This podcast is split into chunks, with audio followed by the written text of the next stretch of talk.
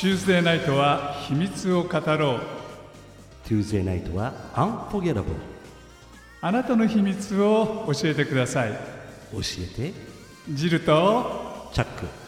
秘密ディスコ FM This program is presented by L&L Hawaiian Barbecue.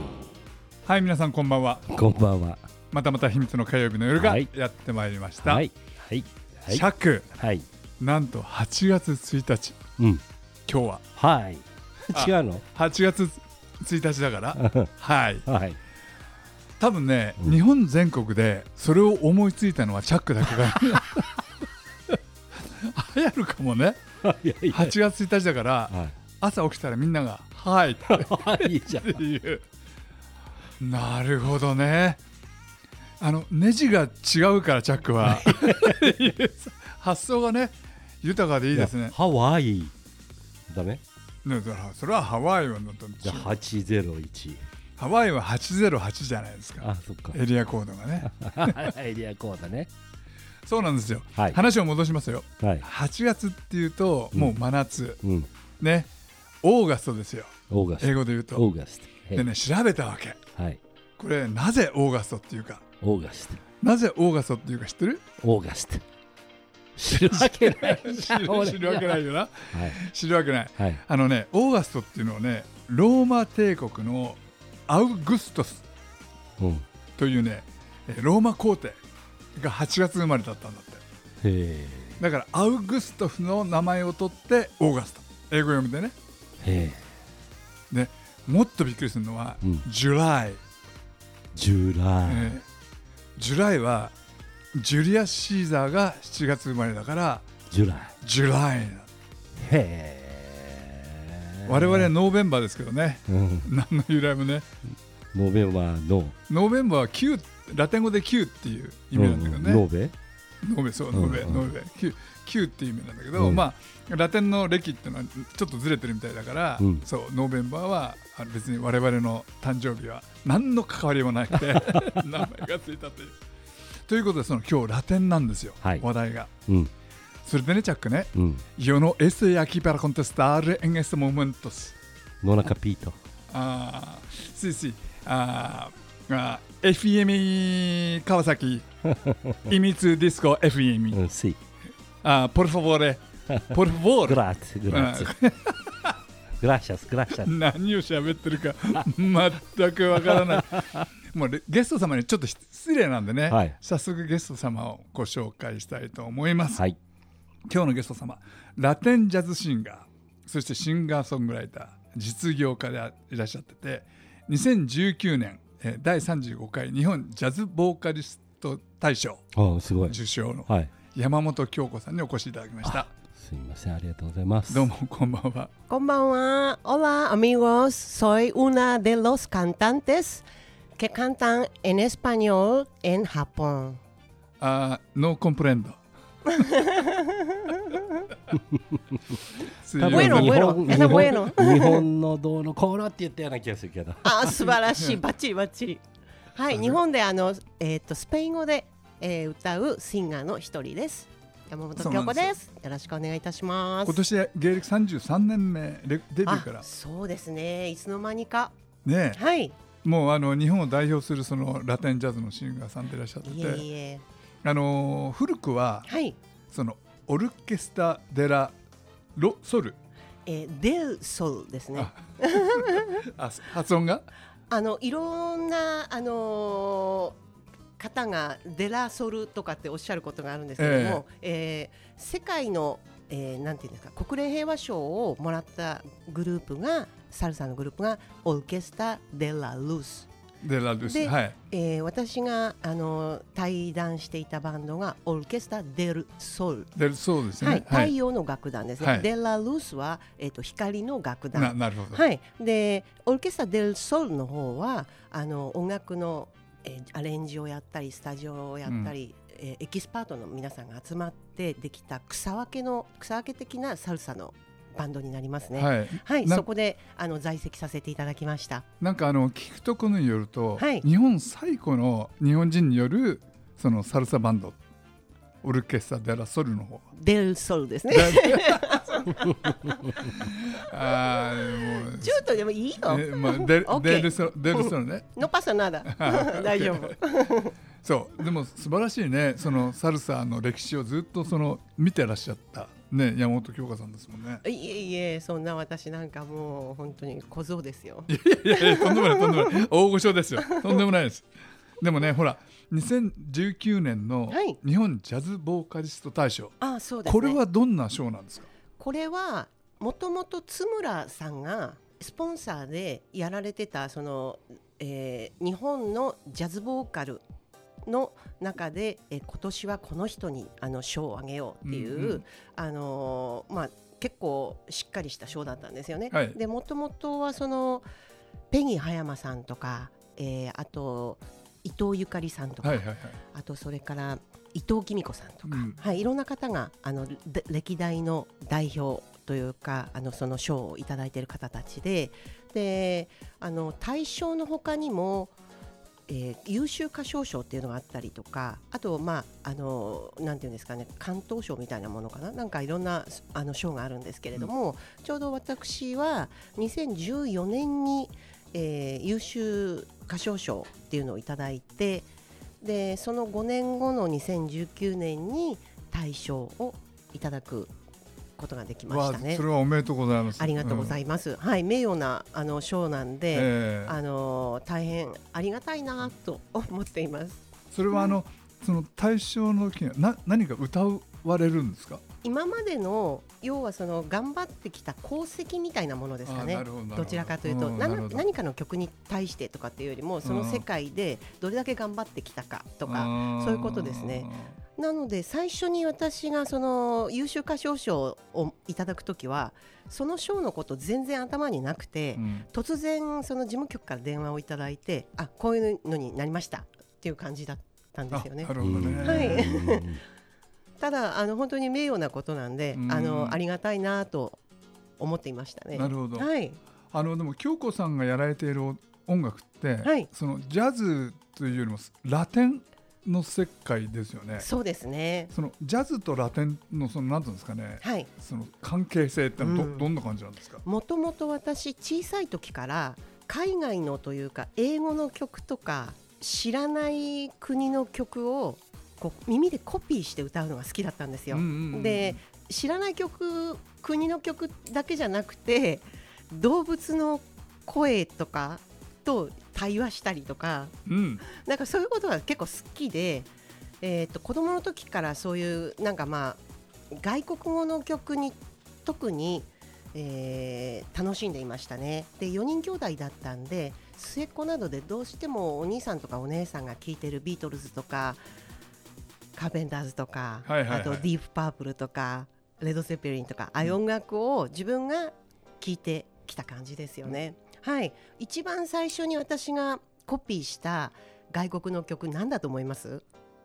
いやえっ、とグランドファンクレイルロードあたり。それもかっこいいですね。あのね、6歳だったと思うんですけど日本でちょうど海外のバンドブームみたいな感じでベイスティーローラーズってい。うグループがあのサタデーナイトですね。そうですそうです。うんサタデーナイトでしたっけ？はい。であの歌ってたのあそうです。サタデーナイトです。Keep on dancing to the rock and roll っていうのを耳で聞いて、はいはい。自分でコピーして歌ってたんですよ。うん、シャラシャラレーナイっていうのを子供がシャラレーナイっていうのを 歌っていて、はいはい。でも中学校になって英語習うようになったらあこういうことを歌ってたんだとかと思って面白かったですね。なるほど。SATURDAY Night。そうないとか。あと何でしたっけ？あの Dancing to the rhythm and a heart and soul の Heart, Heart and soul って歌ってたはずなんですけど子供の時、あれも Heart and soul だったんだとかと思ってうん。すごい面白いなと思ってます。それは今も続いてますね、うん。昔あのスペイン語の曲を自分でこうディクテーションして歌ってたものが今聞くとあこういうことを歌ってたんだとかっていうのはありますね。ね。はい、そういうのがすごく自分で楽しいです、大人になった証ですよね。やっぱ言葉ってなんだろうあの音だけの時も楽しいですけど、うん。意味が分かったりちょっと勉強するとちょっと仲良くなれますでしょ、はい。はい仲が分かったりして、うん。でそこがちょっといいなって感じはしますね。なるほど。はい、じゃあここで一曲はい、曲をお届けしてからまた後半入りたいと思います。京子さんちょっと曲のご紹介をお願いします。はい、ブリージャという曲で、えブリージャっていうのはまああのブリリアンテとかって英語でも言うと思うんですけれども輝きですね。毎日こう新鮮な毎日で、えー自分が望むようなことがどんどんできていって、えーフレッシュで、えーすごい新鮮なもう一日を毎日こう開いていけたらで平和な心があるようにっていうようなことをまあ歌っています。なるほどはい、ぜひお楽しみください。brilla la paz, gritando suave tierra temblar, que yo presiento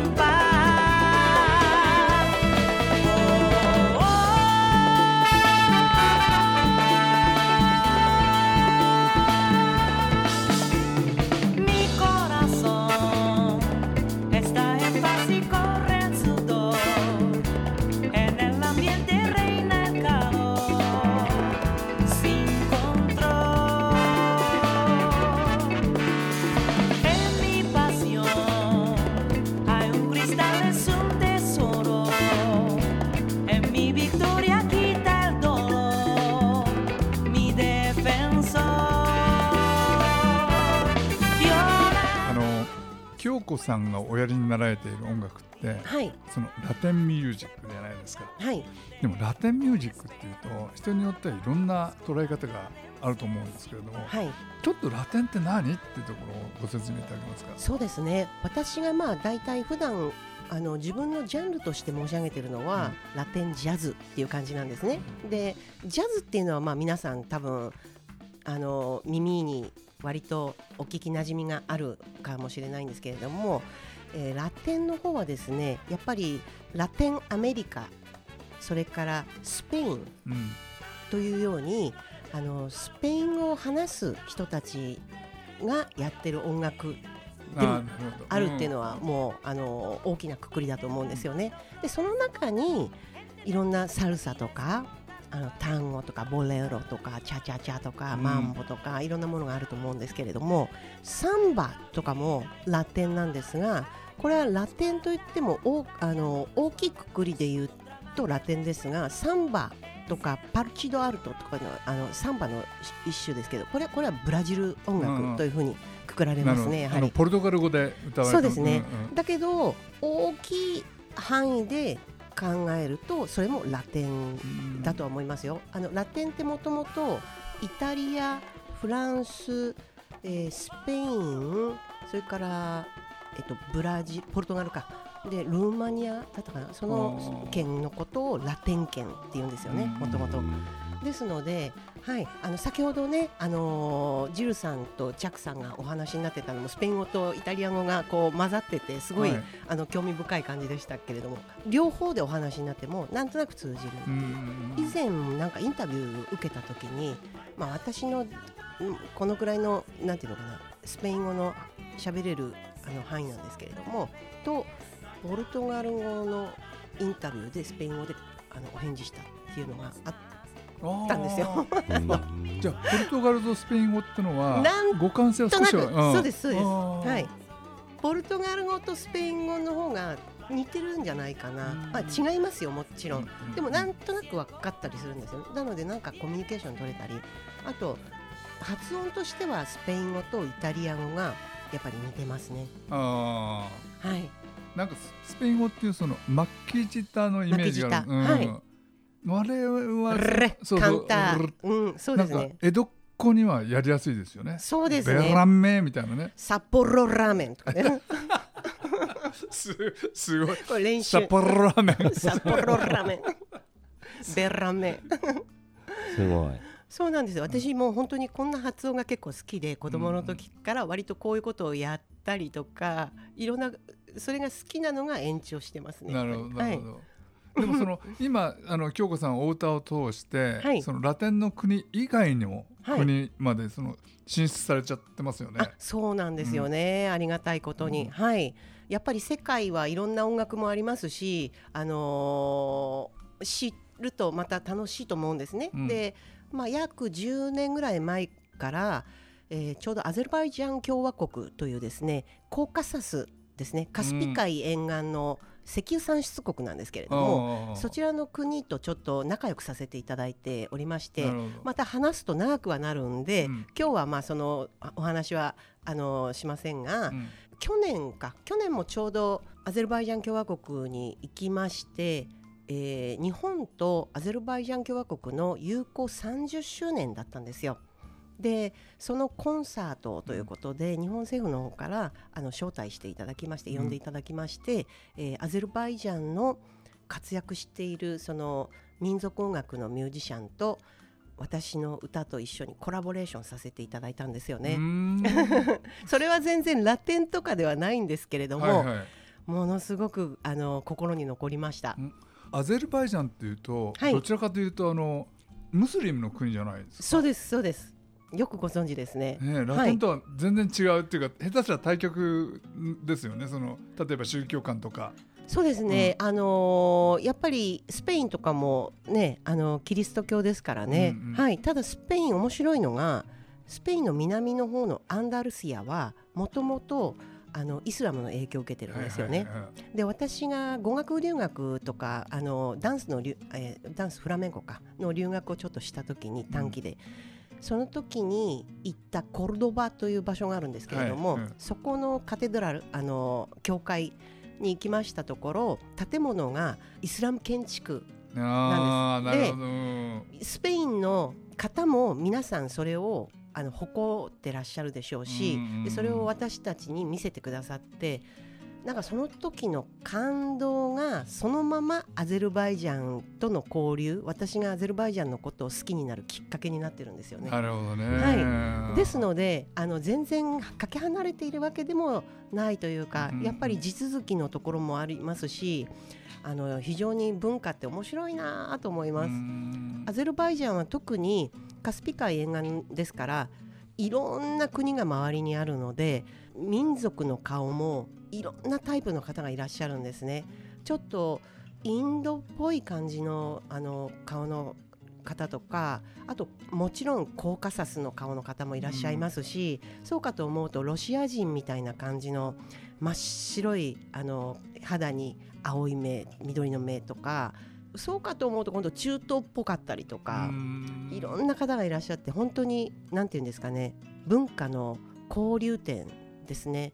であのアゼルバイジャンの方もやっぱり文化とかそういう宗教に関してもトレラントって言ってましたね、うん。やっぱりすごく寛容であるっていう。ななるほどね、はいはい、あのだからアゼルバイジャンはムスリムの国でもあのなんていうんですかね夏場にその半袖手が見えるものでも大丈夫ですし、はい、あノースリーブうん。でも大丈夫ですしあとお酒飲んでる人もいらっしゃいます。あ。お酒 お酒も OK なんですか、はい。割と自由なあうん。の、はいあのゆゆるい。ただあのなんていうんですかね宗教をあのぎゅーっとやってらっしゃる方もいらっしゃいます。もちろん。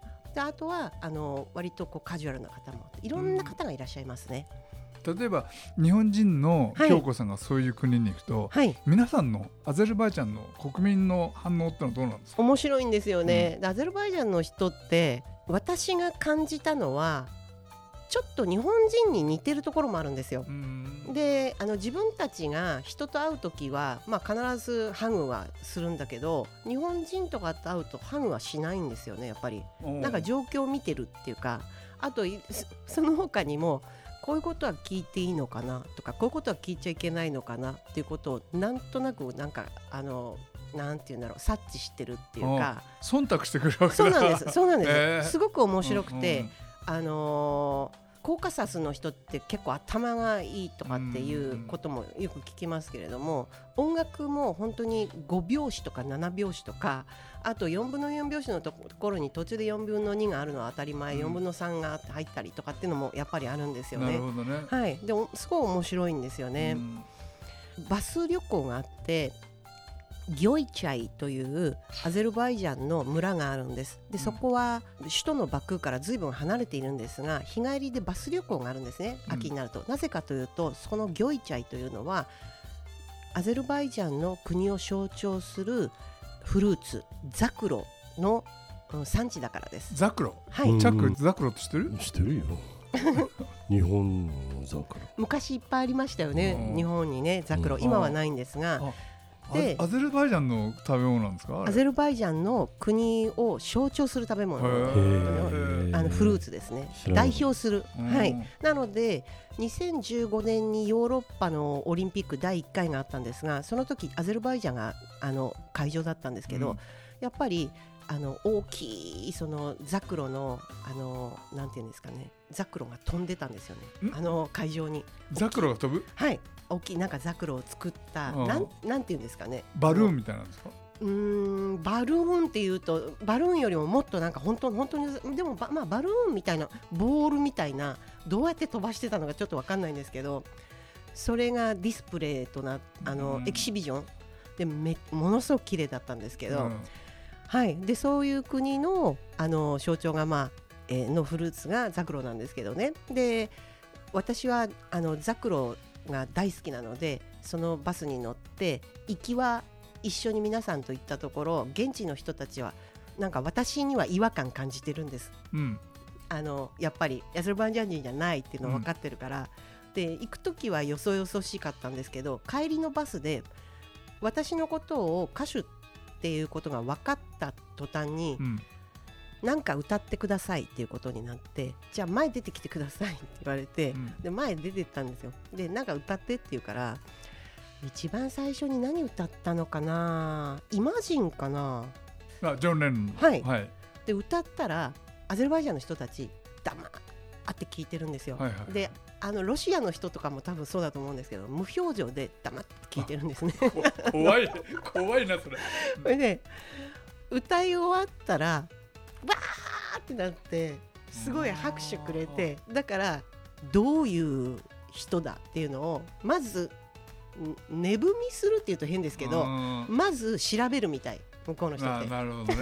て。ね観察すね観察するんですはいで歌ったらすっごい喜んでくれて「アンコール!」って言われて「あ分かったじゃあ、えーっとで何にしようかなじゃあゆっくりなの歌ったからじゃあパラバンバ歌おうか」とか言って、うんラバンバ歌ったらみんな今度盛り上がって踊り出してうんでラバンバでわーって盛り上がって。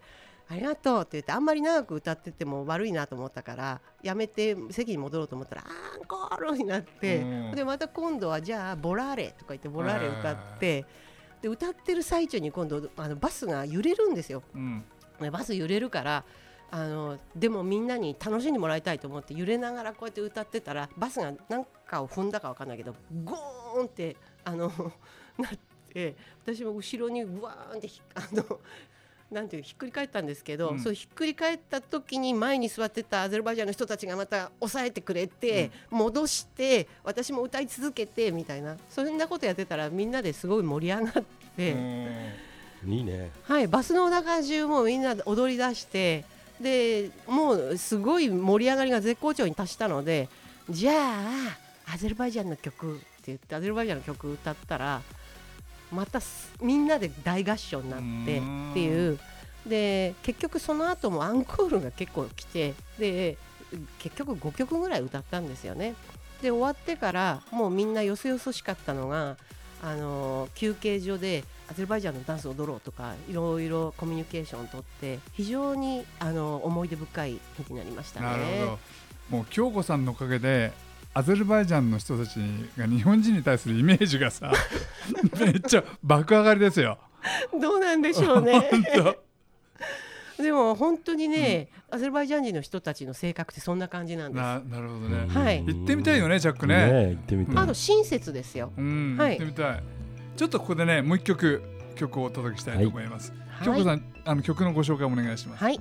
風の行方という曲でこれはあの1番が日本語2番がスペイン語なんですが実は私の父が歌詞を書きました。で父は亡くなる前の12年間目があの不自由になってほぼ見えなくなってしまったんですが、えーそれでも希望をみんな失わないようにしようと思って作った歌詞です。でそれを父が亡くなった後ですけれども私が曲をつけて、えー完成させました。ぜひお聴きください。はい。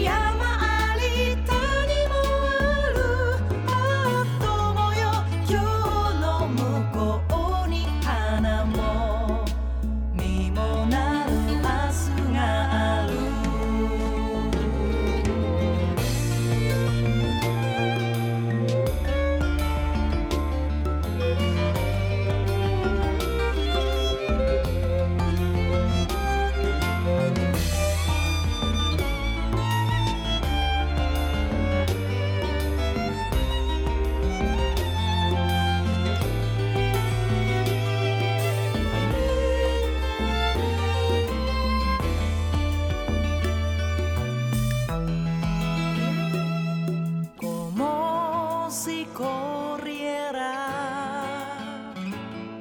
京子さん、はい。もう残念ながらエンディングになあってしまった。ねあっすごい という間。ですね。喋りすぎましたね。アジェル。まだまだあるんですけどね。アゼルジャ口が回んないね。アゼルバイジャン、うん。アザブジュアバン、ワーって感じでしたね。アゼルバイジャン、アザブジュバン？アゼルジュバン。アゼルバイジャンでもね、ラテン音楽、皆さん聞いてますからね。はい、人気ですよ。ねあのー本当に我々も行ってみたい国だしあと京子さんのね歌もまたいろいろとはい、ぜひ聞きたい。なと思います、はい、8月はあのー弾き語りでライブをお届けしますのでね。どどちらの方でやられますか？あ、ジマジンという、えーえー表参道のライブハウスですね。ははい、いそれはあのネットでね、はい。検索すればはい。わかりますか？はい、8月12日です。はい。ということではい今日はラテンジャズシンガーの山本京子さんをお招きしました。ありがとうございます。どうもありがとうございました。楽しかったです。ありがとうございまそしてお送りしたのはチャックと。ジルでした。またね。バイビー。This program is brought to you by L&L Hawaiian Barbecue Aloha Aloha Mahaloチャオ